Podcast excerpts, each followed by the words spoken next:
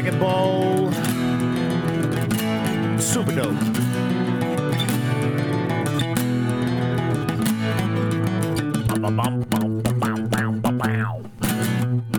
Heard the Dragon Ball Super, you fucking know what to do, man. Listen to Dragon Ball Super Dope. Uh, make sure you subscribe on Apple Podcasts, Spotify, Stitcher, YouTube. That's a thing.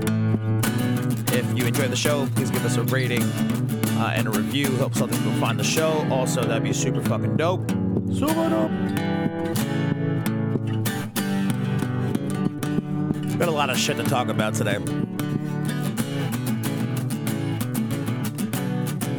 Let's fly high. Had a weird fucking weekend, dude.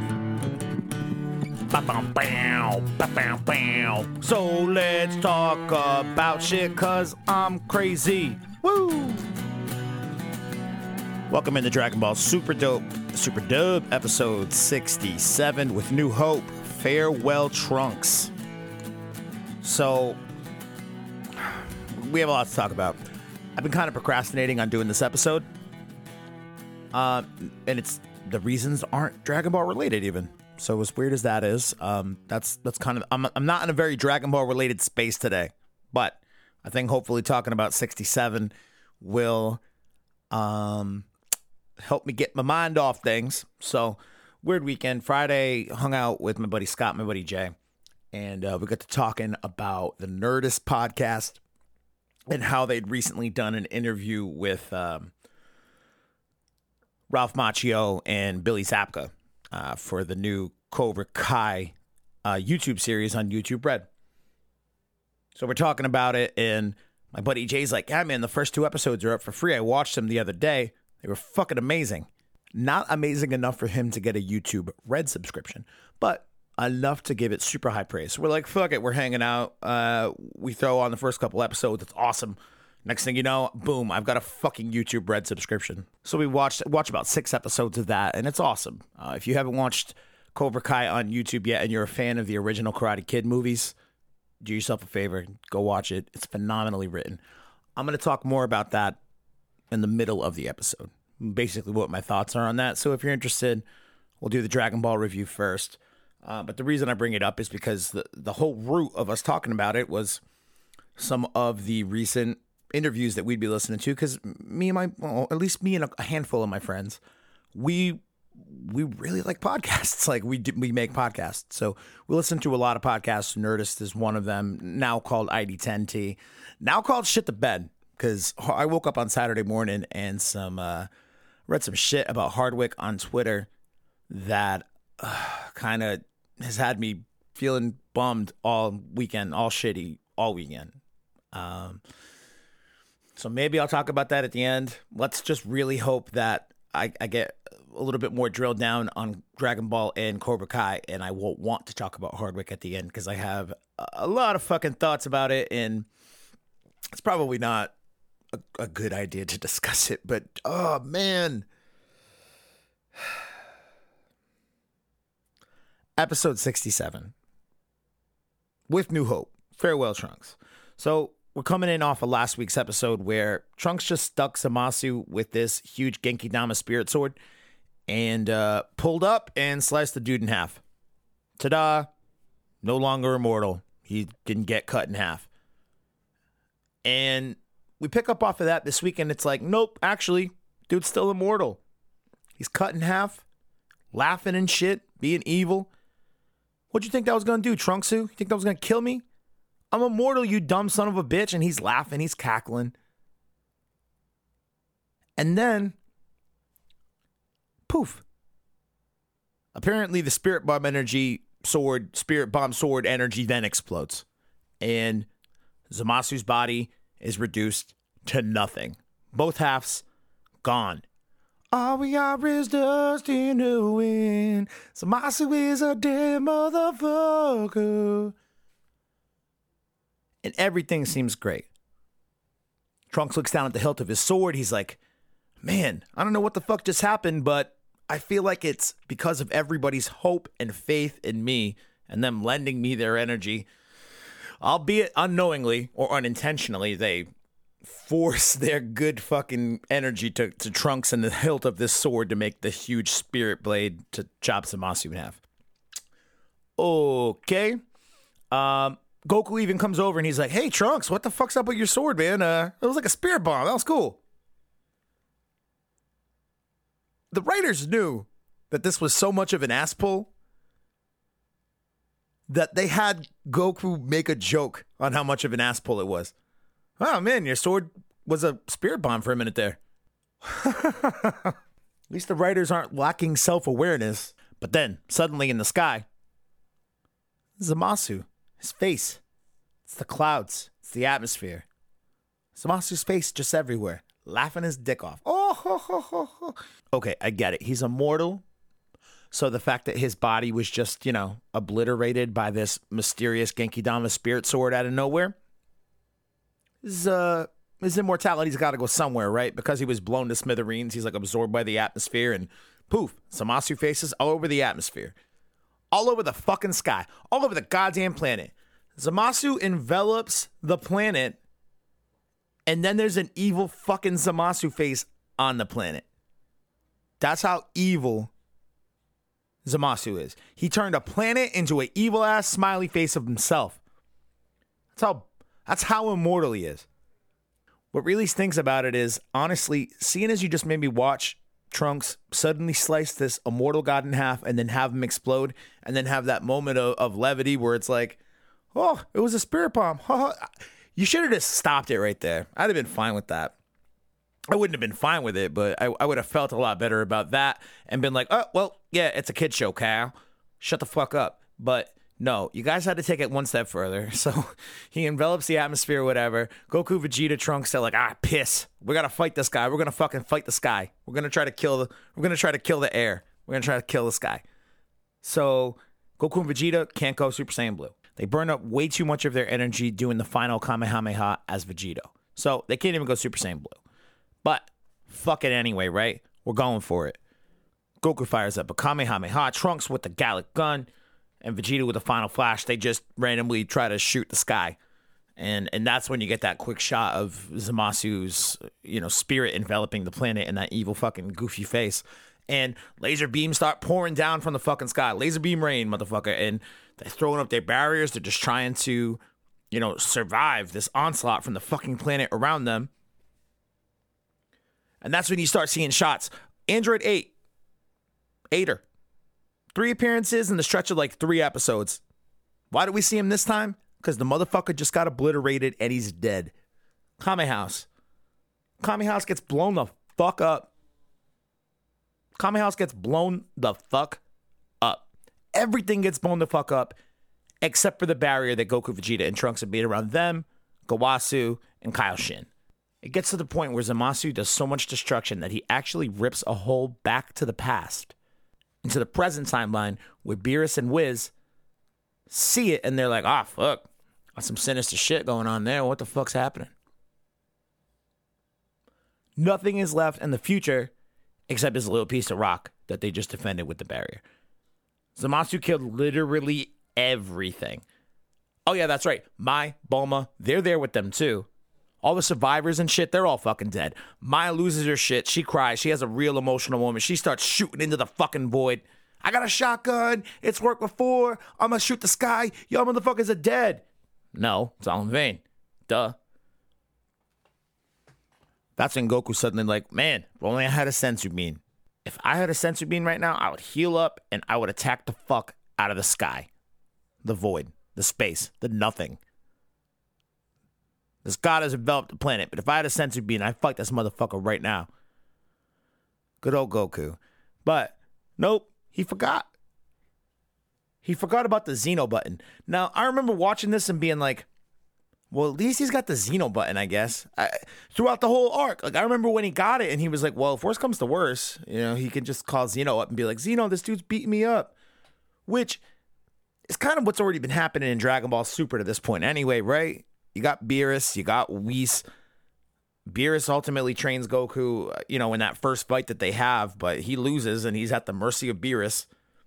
Frieza does blow up the fucking planet Earth, and Whis uses the temporal rewind to undo. So they've already gotten pretty used to having the gods as a failsafe in case things don't go well.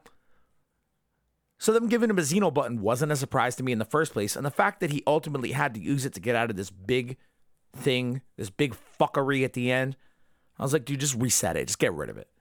And thank God that's what they did. Now, I do have some problems with the whole Zeno thing in that should it have worked? He says it like, I wonder if this will summon the Zeno from this timeline.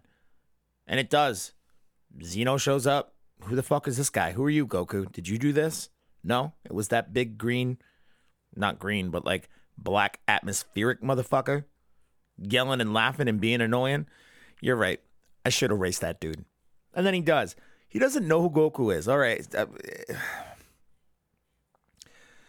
I just don't like the idea that Zeno isn't aware that Zamasu has done all of this in the present time. And that's one kind of plot hole to, I guess, the Trunks arc as a whole. If Zeno had found out that Zamasu was doing all this crazy shit, he would have been like, hey, dickhead, beat it. I make the decisions around here, not you. But no, we never have to hear of Zeno knowing, acknowledging, and trying to do something about what Zamasu has done to this part of the timeline. All right, that's one big plot hole. Secondly, I would imagine that Zeno exists out of time. Like, there's one Zeno and one Zeno only. You can't hop in a time machine, go forward five years, grab Zeno from then, go forward in another five years, and then grab the Zeno from then, and then do it again, so on and so forth, and until you have like a fucking band of Zenos backing you up on stage. You can't. I don't like that idea. Zeno is one being. He can. He could probably uh, in my in my head canon here you know, Zeno would be able to travel through time at his fucking free will. The gods do talk about how it's possible, but how it's a huge insult to, you know, the balance of the universe and how their power is structured. But Zeno, like, he literally snaps his fingers and people are gone. Boop. you would think that that power, that level of God would exist out of time. So I don't like that part of it. That doesn't make much sense to me. And that's part of the reason as to why I have a tough time with the end of this arc. I do agree at the end, th- there's nothing else to do but blow it up and restart. But, uh, just to have the two Zenos thing is is really what that is. I mean, I thought the two Zenos thing would play a, a role in the tournament of power. Ultimately, it doesn't. But ah, it's just frustrating to me, man. Like it, you could have you could have done it in a way where you still have just the one Zeno. He is the all knowing, all, all he is the ultimate, you know, God, whatever being. And but then you wouldn't really have a story now, would you? I don't know. I they they should have done something better with the end of this arc. It gets to such a point of fuckery where they have no choice but to completely abort, and that's what the Zeno button was designed to do all along. As Zeno, it goes to erase the universe after Goku basically gets him to agree, yeah, this place blows. You better erase it. He's like, yeah, no, I will. He all of existence go away. That's that's basically all Zeno has to do. And they're like, oh, piss, we gotta get the fuck out of here. So they race over to the time machine. They don't even have enough time to actually get into the time machine. So Bulma, Mai, Trunks, they're all in the time machine. Goku and Vegeta just hang on to the rims of the outside. Gowasu, Kaioshin, they just teleport away. And they have to get back to the present. And Goku and Vegeta hang on to the outside of the time machine. And somehow it's like I don't understand how that worked either. Them hanging onto the time machine like that, wouldn't that guarantee that they don't travel in time? Like, if a bug somehow hit the windshield of the time machine and it was like flat against the time machine as it was jumping to the past, would that bug then go back in time too? Fucking Dragon Ball, man. Goofy ass shit that makes me think about stupid, goofier shit. Some cartoon shit. Because it's literally a cartoon. Once they get back to the present, this is one of the more interesting parts of the episodes to me. They have the conversation about what happened with that future timeline. It's gone, right? And Goku very quickly asks if Trunks can get the time machine, or Bulma, and then Trunks offers to do it, to get the time machine ready to go back to where they just came from. Now, for a second, you're like, wait a minute, did I understand what this dude just said? Yes. Get the coordinates, goes back to where he just was, and they find Zeno just upside down, suspended in time. I, I guess, I guess suspended in time, and just hanging out. And uh, he's like, "Hey, what's up? I got somewhere to take you. Hop on in, Slim." And he hops on in. Next shot, you see them going to meet Zeno in the present. It's Whis walking with the Grand Priest into Zeno's chambers. This is when you finally learn that the Grand Priest is, in fact, the father of Whis and subsequently the other angels. Very interesting little thing to just kind of slide in there. Does it play a big role in the end? Not fucking really, but I thought it was cool when that happened. So, introduction of the Zenos. Goku's like, hey, what's up? This guy is going to be way more fun to play with because this guy's you. Not your best friends. And they go do karate in the garage. So that's just a real quick little transition to kind of sew up what happens with the second Zeno. They then go back to the present and they have the conversation about all right, we've created multiple timelines here. Do we have to go travel in time to go clean up the timelines to make sure that everything's good and we don't have the possibility of this happening to us again? Like, say there's a Zamasu in a timeline where we missed. So they're having the conversation out loud. Beerus doesn't even realize that when he went back and destroyed Zamasu in that famous fucking Hakai scene, that he in turn made an alternate reality. One where Zamasu died, but also one where he continued to live. He doesn't realize that. That's the Zamasu we've been dealing with all along. And he somehow didn't realize it. Beerus isn't as smart as he looks, obviously.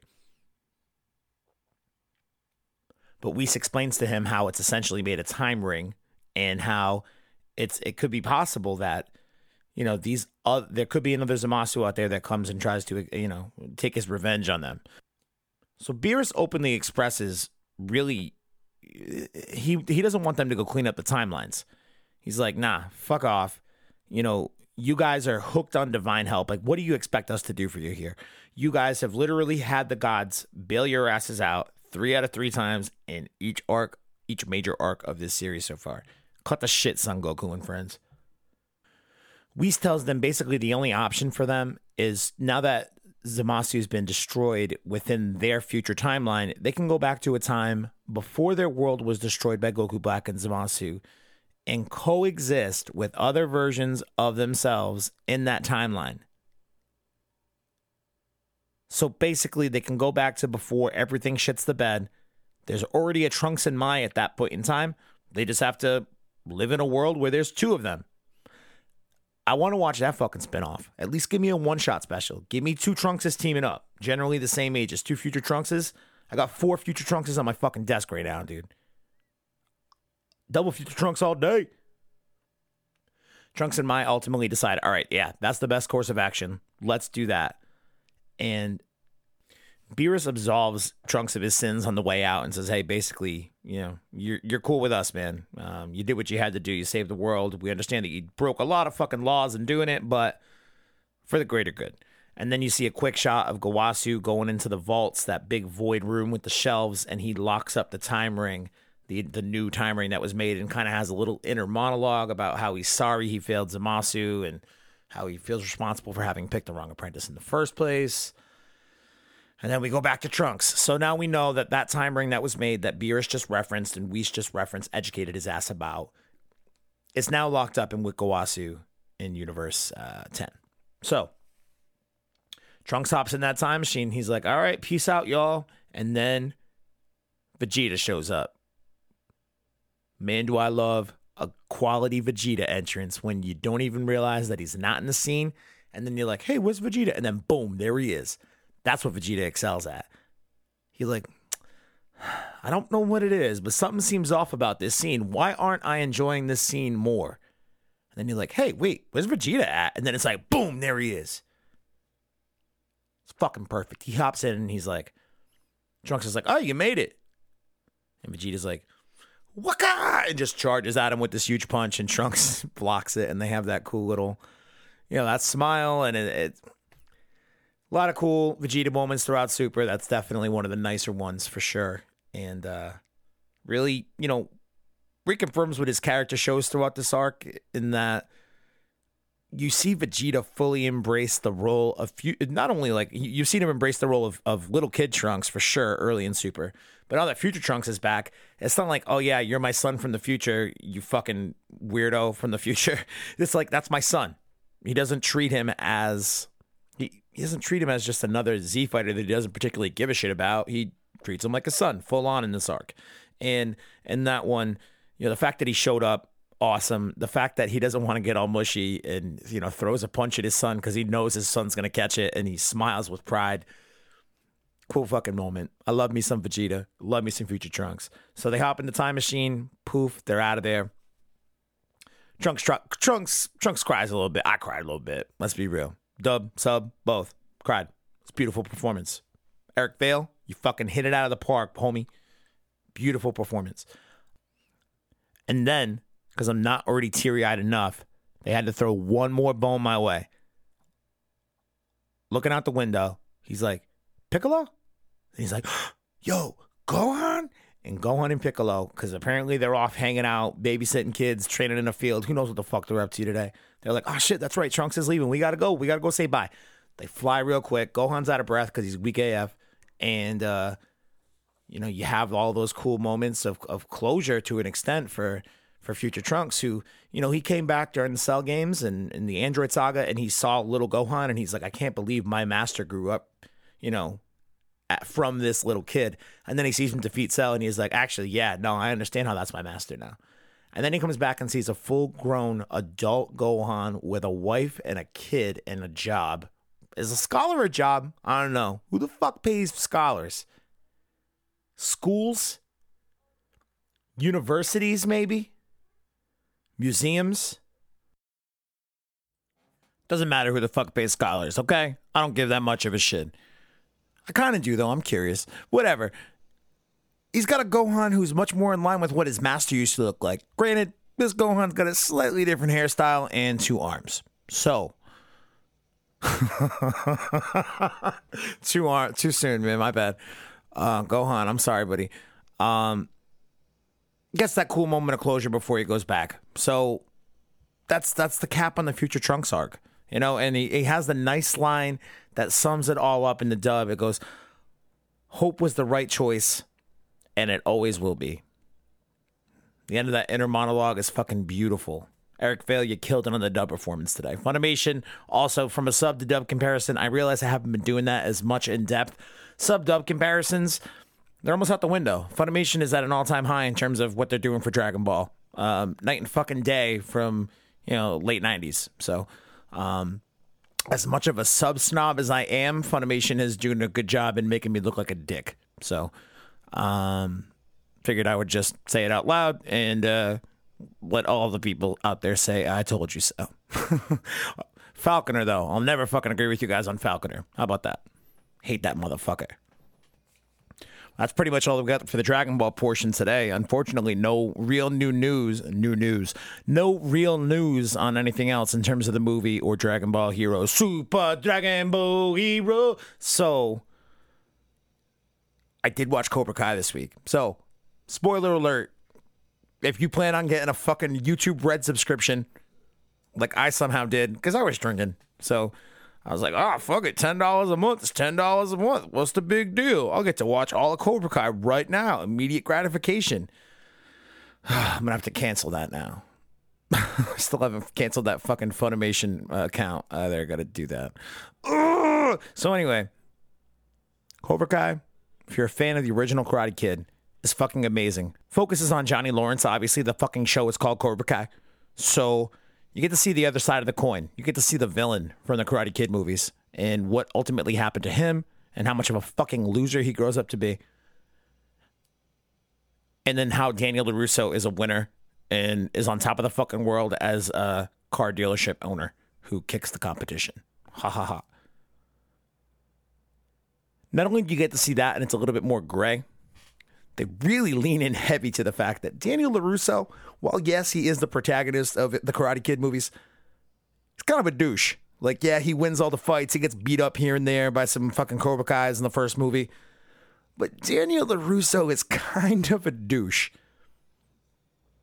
I say that because yeah, the main focus is on Johnny, but Daniel LaRusso, Ralph Macchio does a great job, kind of you know showing what made Daniel LaRusso kind of a dude. Like he always says a little bit more than he has to say. Like sometimes he just can't shut his fucking mouth. And that's often what got Daniel in trouble in the fucking early movies or early parts of the movies. There's also just a lot of comparisons to Johnny Lawrence as the, you know, teacher and you know some parallels that he draws to Mr. Miyagi, although they travel two completely different paths in getting to you know what they ultimately adopt as their principles as teachers. Um, and I'm kind of glad they did that because while Mr. Miyagi, you know, being the Japanese guy from Okinawa who, you know, hasn't quite um, gotten completely used to American culture in the original movies, Johnny Lawrence is that dude in 2018 who hasn't gotten used to the idea of 2018.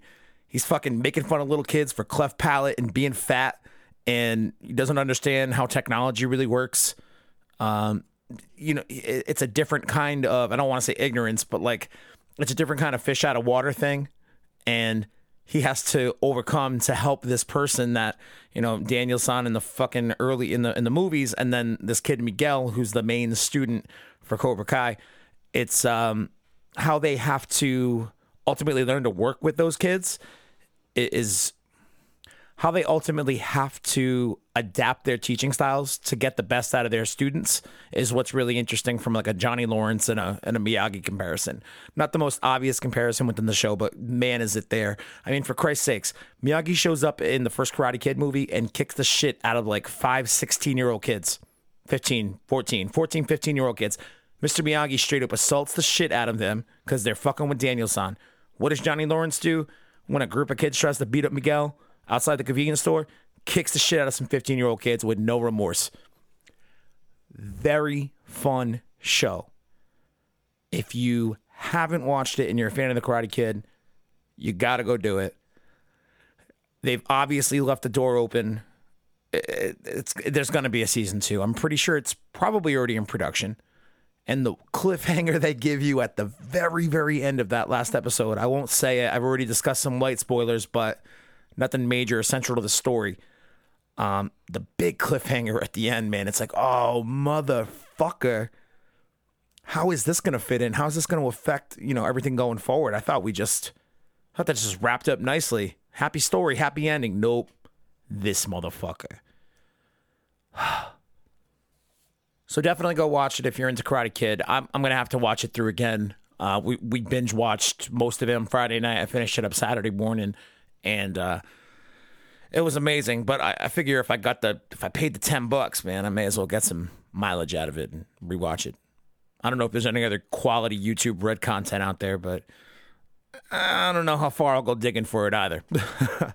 uh, the only reason I had been really tempted or, or really the reason I'd wanted to watch that in the first place was because me and my friends had been talking about a recent episode of ID10T podcast, Chris Hardwick's podcast, uh, podcast where he sat down with Billy Zabka and Ralph Macchio and uh, talked about you know the season of Cobra Kai, and and that conversation led me to talking to my buddies about it. And next thing you know, I've got a fucking YouTube Red subscription. So I woke up Saturday morning and saw all that stuff before I watched the rest of Cobra Kai, and if you don't know what I'm talking about, basically, Chris Hardwick, he's the host of Talking Dead. You probably know him as. That's like his biggest TV show. But I do podcasts. I listen to podcasts. He's got a great podcast. Uh, him, Jonah Ray, Matt Mira, uh, the Nerdist podcast, uh, recently rebranded as the ID10T podcast, um, is one of my favorites for sure. And I listen to backlog episodes of that podcast on a regular basis with people that, whatever, from whatever forms of entertainment I like. Oh, this actor or this writer from this TV show or the director of this movie. I'll go back and listen to that shit uh, with Hardwick and you know quite a bit. So I spent a lot of time with the dude in my head. Uh, don't really watch his TV shows so much, so I, I don't. I stopped watching Walking Dead, and I was never really a huge fan of Talking Dead in the first place. So the podcast, though, I feel like um, to me anyway, podcasting should be it, is for me. Um, it's a pretty transparent medium. This is about as raw as it gets. It's just me talking to you guys. I'm sitting in a room, just talking to you about. I think this is how I'm trying to like work it out in my brain. So my point is the transparency of a podcaster is important when trying to connect with the audience. And, you know, this audience here, I feel like you guys probably feel like you know me. And I feel like I know several of you, the ones that, that talk to me on a regular basis. Um, I feel like I knew Hardwick. Obviously, I don't. But the image that he chose to project was one that I liked. Um, you know, reformed alcoholic, fucking dope 90s TV talent who got his life together, got sober, embraced this nerd quality about him, and turned it into a nerd empire. I like that story. Not to mention, he's a funny fucking stand up and, you know, great interviewer and definitely a little narcissistic. You can totally tell that. And I feel like he's pretty open about, you know, a lot of his mental um, ish, um, which I also respect. You know, people who can be transparent about that stuff or seemingly transparent. Um, that's important to me as a podcast listener. I have to connect with the host on that level to be able to go back and listen to dozens and dozens, if not hundreds, of of podcast episodes of that person's show. So Hardwick had some accusations come out against him from an ex-girlfriend, Chloe Dykstra, about how he was emotionally abusive and sexually assaulted her throughout the duration of their three-year relationship. It hurts to hear that about somebody you feel like you know and you like and respect. So I was glued to Twitter all all Saturday morning, just reading people's takes and waiting to see if any of the any of his close friends, you know, Jonah Ray, Matt Mira, Janet Varney, uh, Kumail and Emily, any of those people would come out and make a statement about this. And um, none of them did. They've all been radio silent pretty much. Janet Varney chimed in and said, um, you know, I just got off from shooting all day and I, I have yet to really form an opinion or whatever. Just give me some time to process. Understandable. Um, Janet Varney, by the way, also an ex girlfriend of Chris Hardwick for several years. So it's just. And then Hardwick came out with a response to the accusations and sounded like a complete fucking douchebag. What a fucking idiot. I don't know who wrote that fucking response for him. But effectively he he in this response he goes on to like you have to take accusations like this seriously every fucking time. The, the victims deserve the benefit of the doubt. Absolutely. And then when you but then when you come out with a with a statement that poorly crafted that effectively goes on to blame the fucking victim here. He basically said, "Yeah, we dated. We had a pretty shitty relationship. We yelled and screamed a lot. Um, I never sexually assaulted her. Uh, you know, she cheated on me, and then I broke up with her, and then she wanted me back and wanted to make me uh, her husband and you know the father of her children, and I said no. He goes on to blame her and be like." I never did that. And even, it's almost like even if I did, fuck her because she did this crazy shit anyway. Talk about the wrong fucking message. Now, in addition to the sexual uh, assault allegations, she also goes on to say that he effectively blacklisted her from the entertainment community. So the people that she was doing business with. Now, and this is going to sound like I'm trying to take away from Chloe Dykstra, and I'm really fucking not. But Chloe Dykstra in her claim to fame is she's a professional cosplayer. And we talk about cosplay on the show occasionally, and we have a lot of respect for the cosplayers who put a lot of time, effort, and dedication into it. She's a professional cosplayer. She met Hardwick at a con, uh, I don't know, 2011 maybe. I, I, never knew anything about this girl until this broke. Um, and I, I kind of just wanted to know, like, you know, I think because I like Hardwick a lot, I kind of wanted to understand more about the situation and be like, what did I miss here? Is he really this much of a of a narcissistic control freak douchebag? He really could be. And that's something I've been wondering all week. And I'm like, what the fuck is wrong with me? Where I was potentially, probably, like I said, Hardwick doesn't deserve the benefit of the doubt here. If if this is the accusation she's throwing around, that's serious stuff. How could you be so wrong about somebody? You know, granted, it's the it. He's selling a manufactured product. The image that he chooses to project is the product that he sells and that's how he gets hosting gigs and that's why people you know come on his podcast and he's charismatic and you know nerdy to an extent to an extent he's pretty fucking nerdy but how could I have been duped by this person? So they met at a con. She's a professional cosplayer. They start to date. They date for like three, three and a half years. After that, she doesn't get any more work because she accuses Hardwick and an ex girlfriend of Hardwick, who I don't is unnamed because she she went and wrote this whole thing on ma- uh, fucking Medium.com um, and didn't name anybody. Didn't name Hardwick, but it wasn't really hard to piece together that it was him.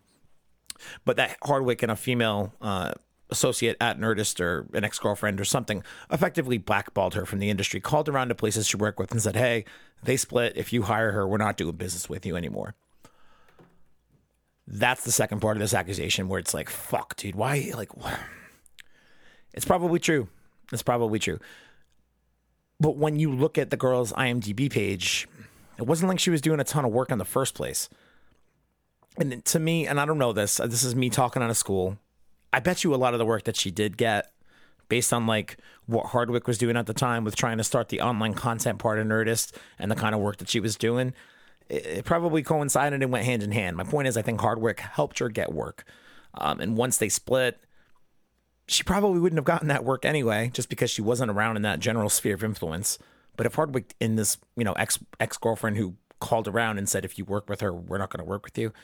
If that really is the case, it's like, what a fucking douche, dude this was probably going to happen to her anyway. You couldn't have just let that shit lie and, and, let the pieces fall where they may have. You had to go so far as to probably, you know, again, control the situation because Hardwick is big into control, and that's a big driving force in what was able to let him get sober in the first place is his need for control. And just to watch the dudes climb to power, you know, as a, a you know a mid level podcaster who you know, gets these hosting gigs and he's super successful with, you know, blow up and grow Nerdist and become such a powerhouse in the nerd industry, synonymous with our fucking nerd culture. And he's a douche. I mean, you need that control, that want, that thirst, that hunger for power to be able to ascend to the ranks that he did. That's the only way that I can really think about it. Chloe Dykstra deserves the benefit of the doubt. I mean, if she's accused uh, Hardwick of this, there's there's a reason for it it's just tough for me to fucking think about right now. And shitty. And, um, you know, I got into making podcasts uh, about a year ago after being a huge podcast fan for, you know, several years. And guys like Hardwick, guys like Maron, guys like Rogan, they were uh, kind of a motivating factor for me to kind of, you know, get off my ass and make my own little thing. And, yeah, it's just shitty to fucking think that, you know, the person that you really liked and respected and looked up to is actually just a complete fucking dumpster fire of a person, controlling, manipulative piece of shit. Dude's dude's career is probably probably not going to uh, bounce back from this.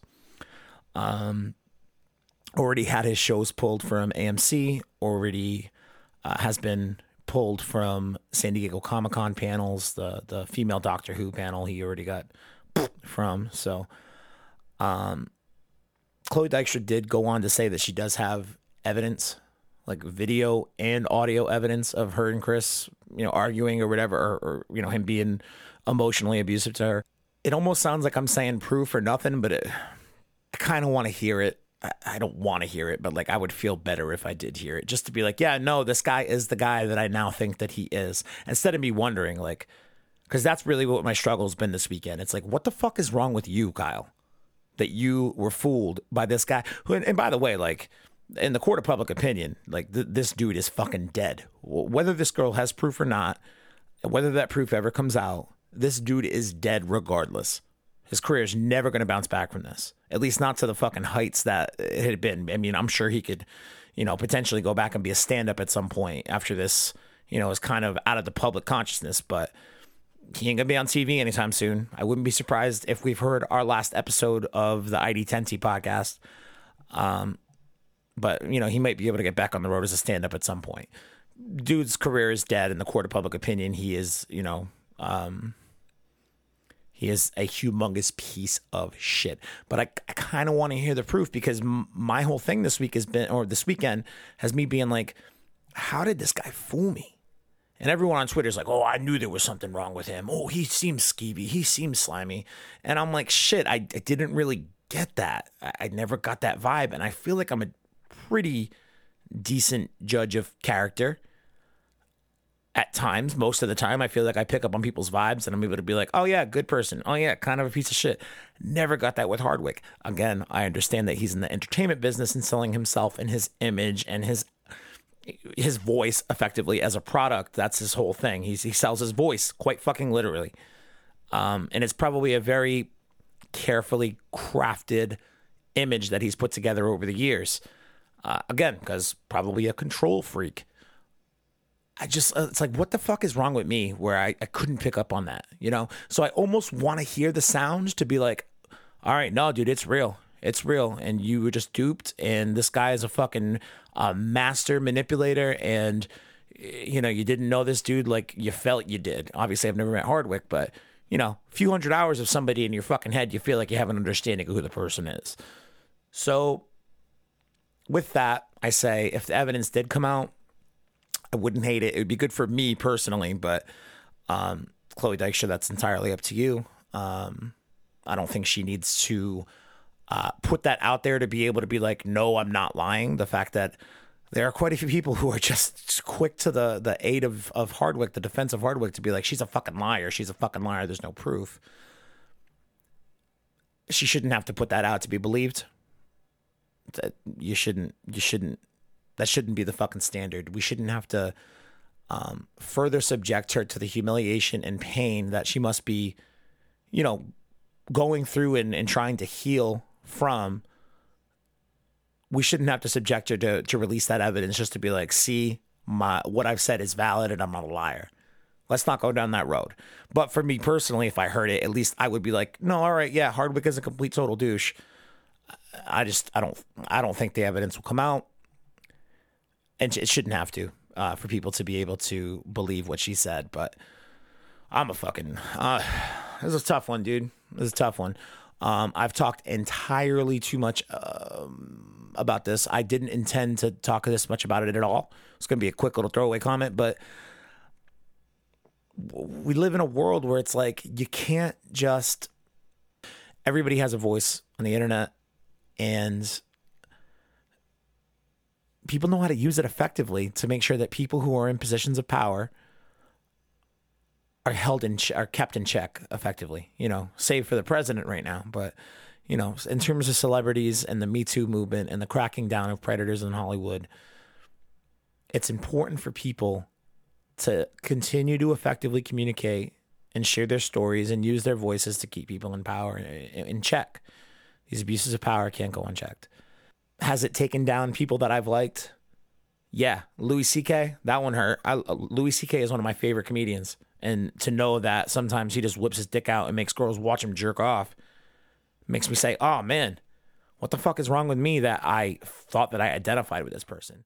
Aziz Ansari, uh, one of my favorite characters on Parks and Rec, Tom Haverford, Master of None, one of the best Netflix comedies, original comedies probably ever. Um, you know, to hear that he's kind of a douche and expects sex on the first date from girls that he just picked up, that that makes me sad too. Like, why do I identify with this person's comedy? What's the matter with me? Uh, we've I think we've talked about it at a certain point in the podcast. It's like you need to be able to separate the person from the art that they make.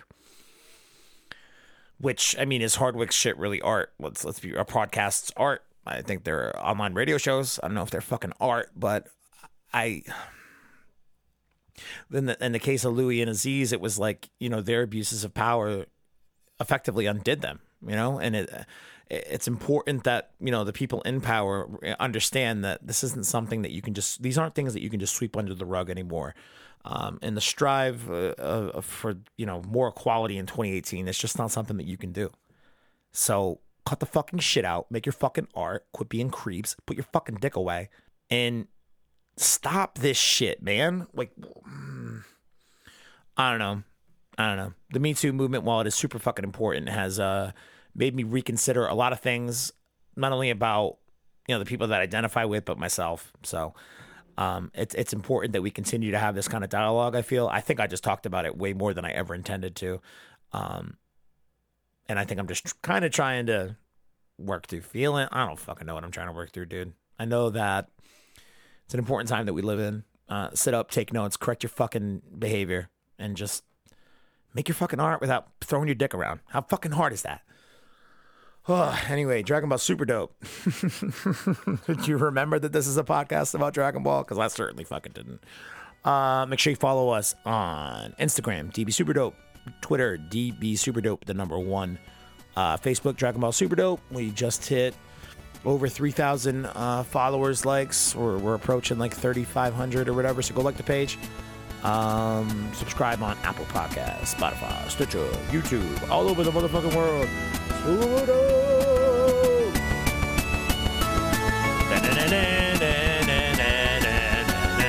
na na